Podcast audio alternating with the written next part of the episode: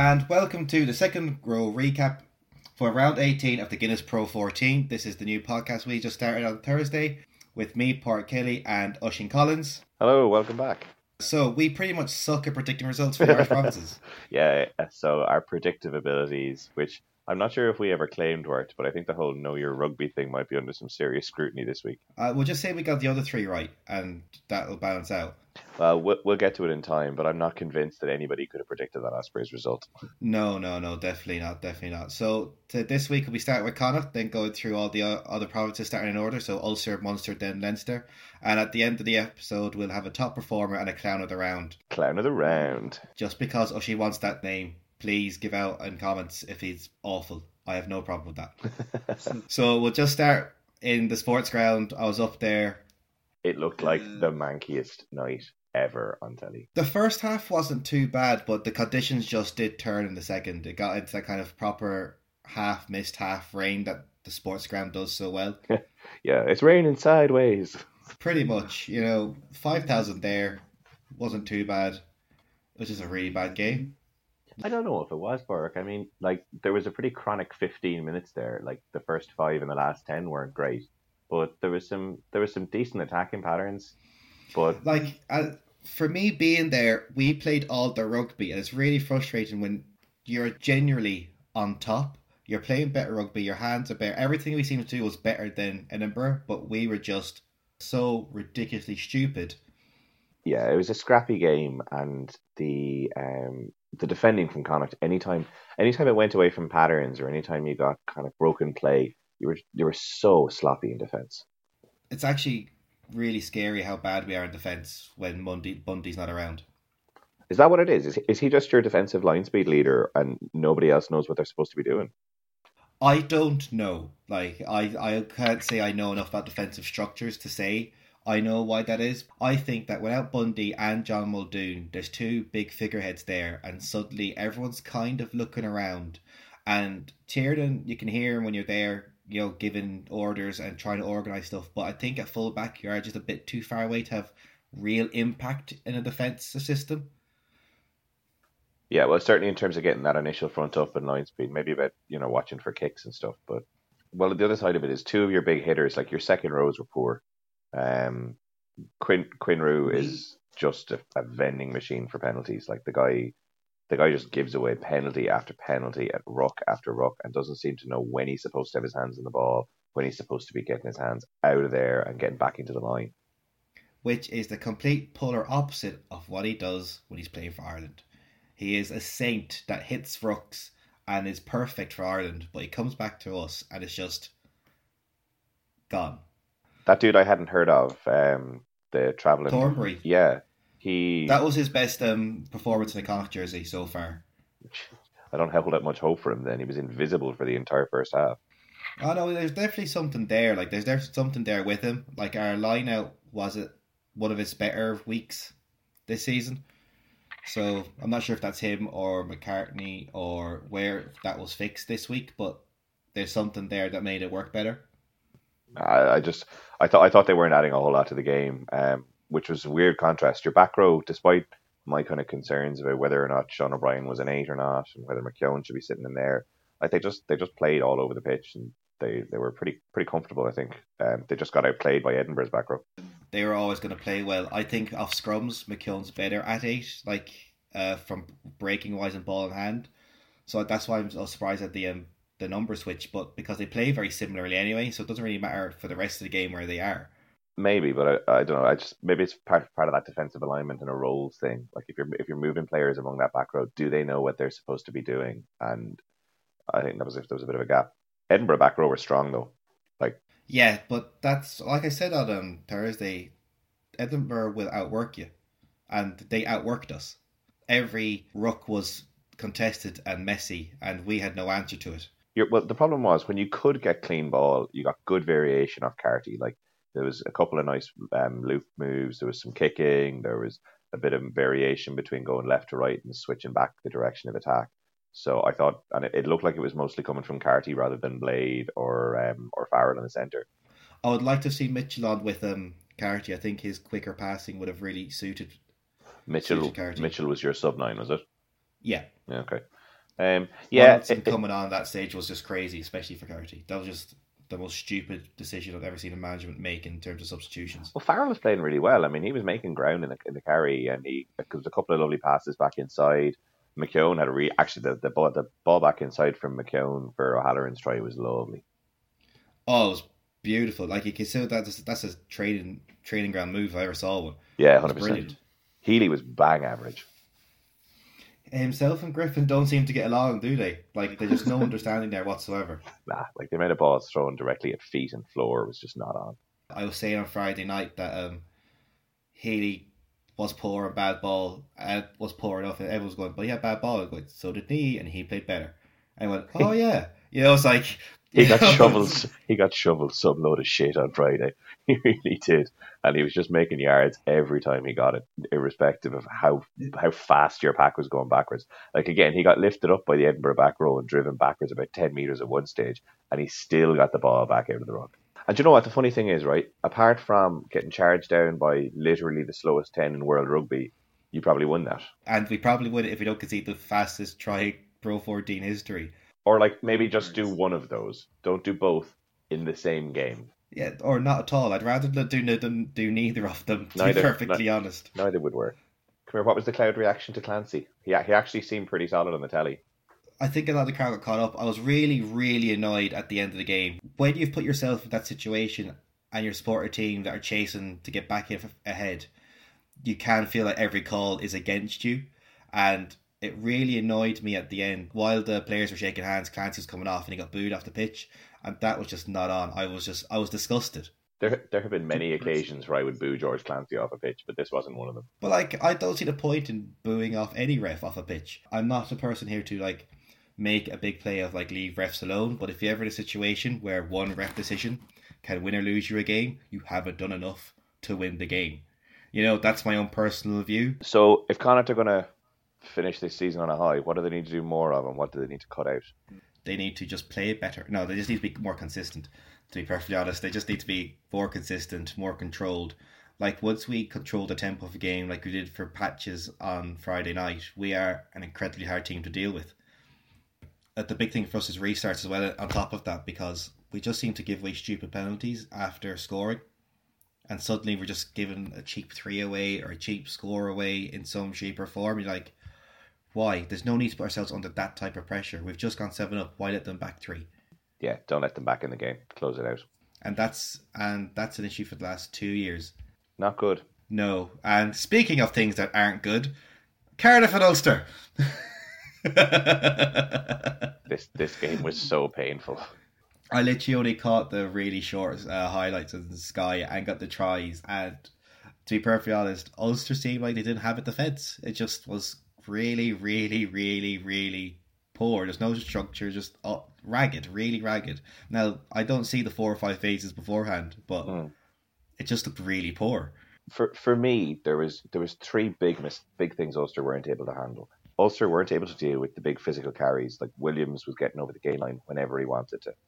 The 10, 12, 13 for Cardiff, so it's Jarrod Evans, Willis Halaholo, and Rey Lee-Lo were unbelievable. Like they were so special in terms of their offloading game, in terms of creating space and working together. Like they were extraordinary. But like that's why Lee-Lo's in most people's Pro 14s fancy teams.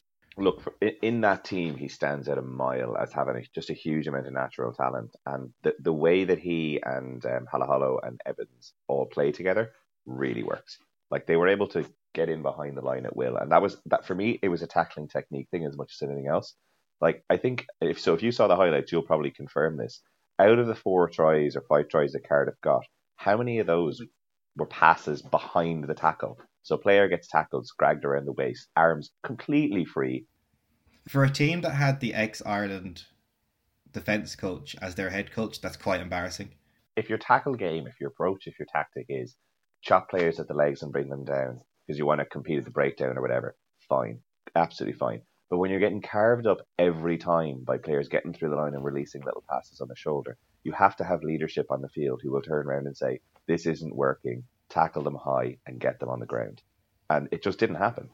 I just feel that if Ulster did that, they'd give away a million million penalties for high tackles because their tackle technique would be wrong the other side. just based on this year's performances, you know, they're just nothing they're doing is right. They're not fronting up physically, they're getting bet. You know what I mean? I think they're at the start of another five year rebuild of the pack. From a pack perspective, yeah. I mean, there was a couple of performances from the back line. Like, I thought Cooney, you'll be delighted to hear this. I thought Cooney was good. Um, out of a pretty average performance, he kicked his goals really well. He just he missed the one, um, but the rest of them, there's a couple of really tricky kicks in there. He was keeping a bit of pace on the ball. He was looking for players running angles before he was releasing it, rather than just chucking the ball anywhere you like. What was Stockdale and Piutau like? You know, Ah, Stock, you know, after his Player of the Tournament award, was he? Did he come back in, bring some of that form, or he was good, and I, I was impressed because Stockdale's been hot and cold this season for Ulster, which is why there was a bit of grumbling from from some quarters, like uh, not particularly well founded grumbling, that um, for a player whose Pro 14 team is languishing in the league and who don't get into the European knockouts, how is this guy walking straight into the Ireland team? Like he obviously proved his his point over the course of the Six Nations, but what was nice is he brought some of that form back. Like every time you saw himself and Piutau linking up down the left wing, there was a real sense of danger. They were getting over the gain line. They, they were working well together. And come here, look, on behalf of Irish rugby fans everywhere, like Ulster, please stop playing Iain Henderson in the back row. He is a second row, and you don't get the best out of your pack as a whole playing one of your best players out of position. but do Ulster have anyone else to play? That's the doesn't problem. matter. They're like, it doesn't matter. It really doesn't. Just stop playing them out of position because if you keep playing them out of position, you're not going to find somebody else. Like, stop it. No. that's true. Can't disagree with that any anyway. But look, luckily, luckily, I'm not an Ulster fan. Um, so I was able to put that one out of my mind pretty quickly and move on to the main event. Uh, for you. well, like for, the, for for me, but also for like the only the only one we actually guessed right. Munster won, won well, to be perfectly honest, so can't really complain uh, from a Munster perspective. You know, Well, I was I was breaking it when the team got announced because you knew Beirne was going to be in there, you reckoned Davies was going to be in there, and Shingler into the back row as well, and then Patchell and Steff Evans starting as well. they came out well. League started really slowly. Like Munster started really slowly. Like I only caught the TGR highlight show, and it was for the first fourteen minutes or the first couple of clips they showed, which was the fourteen to twenty minute mark on the game clock. It was all Scarlets. But like we only got, I think there was a stat flashed up in 11 minutes that they'd had 75% of the possession. Like they, we didn't we didn't touch the ball for the first 10 minutes. We barely got it got it in the first uh, first half an hour. So Munster have been criticised all season for having a really narrow defence, and like they do. The funny thing is, I don't think that's an accident. I don't think that's like poor positioning from the players. Like there's a very deliberate effort that we will defend narrow, we will blitz up fast, we'll beat you with line speed. And unfortunately, in the first couple of minutes, Scarlets were more switched on, and they were just able to get the ball around that blitz defence, and they were absolutely killing us out wide. and you got used to it as the game progressed, and they weren't making getting around you as often. By how it seemed anyway. But that style of defense is very dangerous if they kind of go, all right, we'll just go a bit deeper then. Yeah, And that I- I means, think that's, you know- that's when they made real yards. Was when they were kind of doing those passes out the back, not not even once, but twice in a couple of phases. And like the, the only consolation I had was that if we were blitzing up and then drifting out, there was a bit more trust. Because do you remember um, what was it in the Ireland game where I can't even remember who was defending the outside channel, but he stepped in and it, it, it unleashed Wales down the down the left wing because all of a sudden they got a two on one because two of our defenders bid in on the one player, That was McFadden, I think. He possibly. bid in on Bundee's player. Bundee had him. Yes. Yeah. The offload was going to happen anyway, Yeah, yeah. and McFadden didn't need to jump in because Bundee had him tackled. And that's all about trust. That's all about trust to the player on the inside to make the tackle. And what was really comforting watching this was watching players just focused on their job, watching the man outside, even though there's a dude literally running at your inside shoulder because they know there's a man inside who's going to take him. Yeah, no. So like, at least in that sense, you have a lot to kind of be happier about. Yeah, a lot more to be happy about. Certainly, um, of all the provinces the weekend, at least we left with some points, which was good. Um, and I think, but as you said, by half time we managed to more or less suss it out. We, but even still, going down two points behind was was probably a little bit flattering to Munster at that stage. But like, was it first half that Davies is, is kind of lucky not to get yellow carded with the trip? Davies, Oh, the, the, no. the trip. That was it. That Like- was in the second. What a shit house! No, that was in the second half. Um, I think Sam Arnold had kicked through, and to be fair, he ended up doing the most spectacular Superman role. But then when you looked at the replay, Davies had kind of he kind of just stood across his line but then he snuck out his uh, his his heel behind and managed to trip him. And it's one of those fine, it's fine margins, you know. And I can understand why every monster fan there was going absolutely mental. But at the same Okay. time, So I think that was a cumulative. Mitchell- I think that was a cumulative thing. Like Mitrea and the TMO and the touch judges. And again, not to not to go down your ref bashing route, but there were some wildly terrible decisions being made in this game on both sides. Right? It was like it wasn't the whole hometown ref or anti-hometown ref, but like in the first 15 minutes of the game, he must have missed three knock-ons and a forward pass in one phase of play. Um, actually, incidentally, our first try wasn't a try. If you ask the proper question, oh, the James Hartwood, that is such a dodgy try. That's such a dodgy try. But if you ask that as try yes or no, that's not given. Yeah, definitely. That I agree completely. It's the wrong question. But you got the five from it, so Oh yeah, I mean, don't get me wrong. I was pleased with the outcome, but when you when you go back and you try, because there's nothing worse than being that. Oh, we didn't get a single decision all day, and the other guys got perfectly refereed. Whatever about the double movement, whatever about a tip tackle getting completely missed. On the other side of it, Steff Evans got done for a knock on, like with ten minutes left on the clock, which was never a knock on. Like, and he was clear, he was through, and he tried to he tried to get to the ball, and a Munster player palmed it back over the line, where I think Arnold caught it and grounded it, and Yes. ref, ref gives a five meter scrum to Munster, which is an abs- it is the backwards call. So that was that was wrong. Um, no, you, I, I just say you get away with them. You know, like if if that was any other player than a prop reaching over, that's a try. But because he's got to get the ball from under his body to get it forward, it looks like he's moving again, and that's the only reason that's a double movement. You know, because he's as the way he carried the ball to the ground because it's he one of carried the it like a worst prop. He- TMO decisions I've ever seen. Like it was so clearly just reaching out to ground the ball. it's like painting a picture, you know, at scrum time and everything. What he does is he gets up to get the ball out, and because he's on his elbow and knee and then reaches forward, it looks like a double movement. It's all about painting pictures, It's, that's, and that's, it's only because it, that's just how we landed. a prop. yeah, it's Yeah. just how it landed, and like you can see why they came to that, that conclusion. But it worked out because you should have been disallowed the next try from a forward pass, so they all work out in the end. like yeah, I, I- I think I think we can just say this isn't going to go into Mitrea's highlights reel anytime he's trying to get a anytime he's trying to make his case for a World Cup semi final or anything. Just as a question, as you- as you saw it more, uh, and bringing it back to the boys in green, Copeland. Yeah. Was he worth his man the match? Like from the from the half hour highlights I saw, he gave away one penalty, one knock on penalty that we got advantage for, and but he then had a few nice breaks and he finished his try well. Copeland is Copeland is one of those players who, like he's re- he's really divisive within Munster fan circles. Uh, a lot of players don't. A lot of a lot of fans don't rate him. A lot of fans think he's the best thing since sliced bread and can't understand why he's not getting more game time.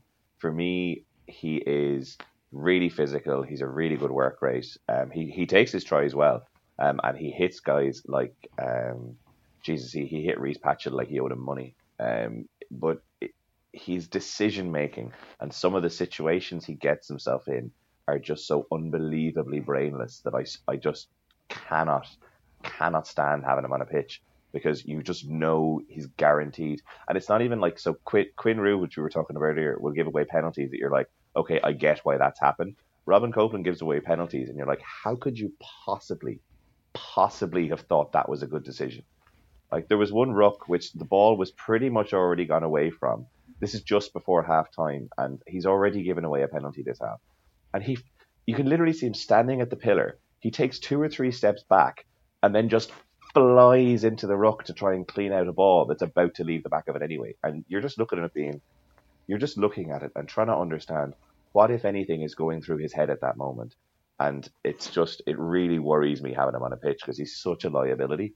But at the same time, big runner, big physical hitter, line out option. So ah, I don't know what to think about him. So we taking the good with the bad. Oh yeah, So you think he's a bit brainless, and well, you did you were missing some like experienced players there, so that didn't really help. Yeah, although I have to say, I mean, when you look at the backline Munster had out there, there was there was a lot of young guys. Like Wootton is only twenty three; he's kind of in his first season, getting a lot of regular game time. Sam Arnold is twenty one. Calvin Nash is twenty years old, and all of them I thought played really well. Like took their chances, made breaks, uh, and were defensively aware of where they needed to be. like I think Nash could be special. He was in that same under twenties team that uh, James Ryan and Jordan Larmour played in. So I, I think uh, he's he's obviously a bit of a slower burner. Larmour is the one who's getting the headlines, but no, come on. In James Ryan, we trust. no, t- don't get me wrong. In James Ryan, I absolutely trust, but uh, I think I think I think Nash is going to hit similar heights to um, to what Larmour is doing when he kind of breaks into the team and just makes sure he ups his level. But uh, it's been it's been great, and I mean I think it it shows a lot of promise and it shows a lot of potential. And speaking of Larmour and the boys in blue, they're like there's no team want to help Connacht this week at all. you know, you guys are frantically trying to win a match, and in the meantime, everybody is losing every game around them to, just just to hurt you guys. It's just annoying. Oh, like from the bits I saw, Leinster were just were they still in Dublin? Were they just still in Dublin? Because that's the only explanation I have for how they were playing. Maybe they were listening to your preview podcast and they thought the game was in Dublin, so you just screwed them up completely. That, that could be it, because I did think it was in the RDS for some reason. Um, all right, look, so I'll, I'll put my hands up. I predicted this absolutely wrong.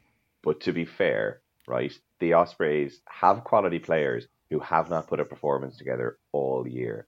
Like they have scored the least number of tries behind Zebre, behind the Kings, behind the Dragons in the Pro 14 this year. So I actually think the Leinster coaching team are going to be livid this week. From what I saw from the Teach Car highlights was the forwards didn't front up. The lads who were from the internationals who came in seemed to be still in holiday mode and they weren't gelled with the team. And the kicking was just so loose. You don't kick loose to Dan Biggar. That's just insane. So I was, I was I was actually chatting to my dad about this, and he was of a similar opinion. I think the Ospreys were better than Leinster were bad. Um, don't get me wrong, Leinster were absolutely nothing special, but the Ospreys turned it on in a big way that they haven't done all year. To to a point, I want to say Leinster made Ospreys look good because some of the tries were just soft. Yeah. But then at the same time, when you end up in a backline that has Gibson Park at full back, you know, Carbery's then at twelve, and you're use all and Burns back on the wing. Mm. You know, their back their backline was all over the shop, and rightfully so. They weren't helped by that injury mini crisis in the game, and apart from the fact that it's disruptive in isolation, you know, Noel Reid was playing poorly, and when he came off and Dave Kearney went on, that probably improved the standards a little bit. But McFadden was playing really well. Like he had been making a lot of impactful tackles and carries, so losing him was a real blow. Like for me, the Ospreys were good. Their back row was far more, far more in the game. Tipuric was excellent. He was just outstanding. Biggar was playing with a bit of confidence, which I haven't seen as well. Ospreys were winning the won the kicking battles. You know, like those certain battles that Ospreys just won, and you got to tip your hat to them as just being better at, at certain times. tip your hat, nice one. I'm going to pretend I know what that was about. Tipuric, idiot. Ah, yes. um, no, like I just think the Ospreys did a good job of moving Leinster around. Like Biggar was changing the point of attack and creating space well. And as strange a sentence as this is to say, they were really clinical under their own players. I think that was like to me that seems player led than anything else. Like everyone there's kind of gone, all right, we've been a bit rubbish this season. We better cop on. You know, like there's nothing to show what they've done up to this point was leading to this. So you know, players lifting the standards, which is which is the opposite of what we saw from Leinster this week. Because you know, I just look looking at even in I, I kind of went away and had a look at the stats because I was trying to figure out where where Leinster lost this game as well. And you've got players like McGrath, Cronin, um, Jack Conan, Jordi Murphy, who who literally made two carries each for not really significant meters. And in a game where you're getting killed, where you're away from home, you're expecting those guys to be ball carriers. Like particularly Conan and, and Jordi Murphy, or, or you're expecting them to truck a lot of ball up. Like two carries each is nothing. Le- Leinster, about 10 minutes left to play, maybe a little more than 10 minutes. Leinster were camped on Osprey's five metre line. They had a, a line out and they pulled a driving maul, pushing it towards the line, managed to get disrupted and turned over. That doesn't happen with Dan Leavy on the pitch. Um, that doesn't happen with Toner on the pitch. Yeah, Toner in the maul. No, exactly. That just doesn't happen. So you put you put a proper team out there that doesn't get disrupted, but equally they then went from that and over the next ten minutes conceded another two maul turnovers. You look at the mentality that Johnny Sexton brings. These guys are winners, right? Dan Leavy is a Six Nations champion now, but he's a gritty, gritty player. Same thing with with a lot of the players Leinster were missing this week. You have them on the pitch for the last ten minutes of that game. I think they beat the Ospreys. Definitely. That's without question. And things that were without question, we got the other results right. Yeah, so maybe, maybe not a good week for our ability to read the Irish provinces, our stated area of expertise, but we've managed it for the rest of them, okay? Yeah, Glasgow we knew with Hammer Zebre, that was kind of just a given. Yeah, but You know, some of their tries are really good. 10 tries, like. So she has got a bonus point win against Dragons. You know, ragged, which we kind of saw. You know, Dragons have a ragged defense, and Cheetahs are always going to take advantage of that. Yeah, I don't think we were expecting much from that game. Um, not particularly high scoring, but they got the bonus point, which is kind of job done from a Cheetah's perspective, and keeps just keeps the pressure on if they're in terms of their hunt for for knockout rugby within the end of the season. I would put money on them coming third, especially because they've got a few home games there to kind of just eke them out of that uh, reach of the teams below them. Yeah, very much so, which would be interesting. I mean, that, that looks likely to be then a trip to either Leinster or Scarlets, which would be a hell of a match. I like I saw the highlights of the Treviso Kings match, and but like it was from the highlights, it seemed like an, a scrappy but entertaining game. You know, Treviso won, but Kings to get thirty five. Like this is one of these super rugby scores of you know teams who can't defend, just running tries in by the look of it. So uh, we're going to get to our top performer and clown the round now. This will be a segment at, at the end of each one of these recap um, podcasts. So I didn't see all the matches, so I can kind of only make educated guesses from between the little bits I've picked up and read everywhere. Uh, do you want to start with top performer or clown? Ooh, uh, we'll go with top performer. We'll try and do the positive thing first. Um, all right, so we're going to end on a low. Lovely. yeah, that'll do. So uh, I don't like for, for me. I had a look at a couple of the players. Like Adi Loken was strong, um, made, made a lot of ground off stinky ball, but I kind of went with Jean Kleyn. for for me, he outshone Robin Copeland in that Munster game. He made a ton of carries. He was tackling like a monster, and he was rucking Scarlets off the ball like they turned up at his kid's party and took a slash in the paddling pool. Like he was absolutely vicious. Um, which is great. It's exactly like, what you want. Oh yeah, like I'm not surprised you've kind of gone for someone like that. You do like someone who gets really stuck in, does that nitty gritty. So I'm really not surprised you've kind of gone down that route. Yeah, never never one for the Flash, uh, the Flash Git who scores two or three tries. But uh, cer- certainly of the Irish teams playing this weekend, Jean Kleyn stood for me as a as having made serious impact. Yeah, and like given what the results in the other three matches, it'd be kind of hard push to call it from the other three teams. To be perfectly honest. Yeah, that's fair. um, so our cloud around uh, I can I just give it to the Connacht kicking in the first and, and end of the match? Can I just give it to those two awful kicks and those awful blockdowns? Can we just give it to that? I. It's the, just... it's the, first time we've done this segment and you've decided to break the rules. Yes, the clown of the mound, the clown of the round is Connacht's exit kicking in the twenty-two. Yeah, that that whole thing. That's just that's the clown of the round. I think we not refs, not anyone else. It's just that because that was the losing of the game for us. It was so stupid. Yeah, absolutely. So uh, top performers on Kleyn, clown of the round, Connacht trying to exit their own 22, being blocked down and chased down on one occasion by the slowest man ever to wear a 10 jersey, Duncan Weir. But I'm sure there are other clowns out there. There are other top performers. Uh, let us know what you think on the Second Row's Facebook page or Twitter page. Uh, I'm sure we've missed something, and by all means, feel free to correct us. So that's us for this week. Thank you, Oisín. You're very welcome, Porrick. No problem. And on our next episode, we'll be previewing Connacht's uh, trip to the Ospreys and Ulster take on Edinburgh on Murrayfield on the Friday night. So we'll have team lists and everything to go through for that. And on the Saturday, Leinster will host a Zebre. God help them. And Munster will be in, on tour to the Kings. God help them as well. We'll be releasing our next episode on Friday, the 6th of April, previewing all those four games. Reach out to us on Facebook We'll be releasing our next episode on Friday, 6th of April, previewing those four games. Reach out to us on facebook.com forward slash the second row or on Twitter where we're at the second row. That's the number two, ND, not the word second. Until next time, take care. Bye bye.